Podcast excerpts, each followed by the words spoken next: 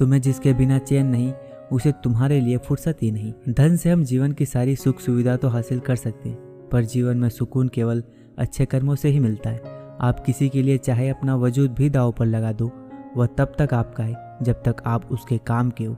जिस दिन आप उसके काम के नहीं रहोगे या कोई गलती कर दोगे वो छोड़ के चला जाएगा। ज़िंदगी तो सबके पास है, पर यहाँ कोई ज़िंदा नहीं है। जिनसे कोई उम्मीद नहीं होती, अक्सर वही लोग बुरे वक्त में साथ निभा जाते। सही दिशा और सही समय का ज्ञान ना हो तो उगता हुआ सूरज भी डूबता हुआ दिखाई देता है। प्रशंसा चाहे कितनी भी करो, लेकिन अपमान बहुत सोच समझ कर करना चाहिए, क्योंकि अपमान वो ऋण है जो हर कोई अवसर मिलने पर ब्याज सहित अवश्य चुकाता है। केवल दो चीज़ों से इंसान सारे रिश्तों को खो देता है, एक गलत फहमी और दूसरा इंसान का अभिमान।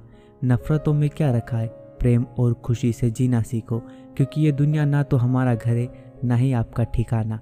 याद रखना, दूसरा मौका सिर्फ़ कहानियाँ देती है, ज़िंदगी नहीं। किसी को इतना भी मत चाहो कि उम्मीद के साथ तुम भी टूट जाओ, क्योंकि ये दुनिया दिल से नहीं, ज़रूरतों से प्यार करती है। ईमानदारी और वफादारी बहुत महँगे शौक हैं, इन्हें सस्ते लोग कभी नहीं पाल सकते। वो गलती सबसे बड़ी होती है, जिसमें किसी को गलत होने का एहसास ही ना हो। मुद्दा ये नहीं कि हम किसी से बात नहीं करते। मसला ये है कि अब मन ही नहीं करता। ज़िंदगी उस दौर से गुजर रही है, जहाँ दिल तो दुख रहा है, लेकिन बाहर से मुस्कुराना पड़ता है।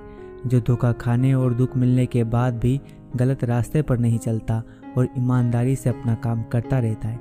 ऐसा इंसान ईश्वर को सबसे ज़्यादा पसंद होता है। लोग साल बदलते देख रहे हैं और हमने साल भर लोगों को बदलते देखा है।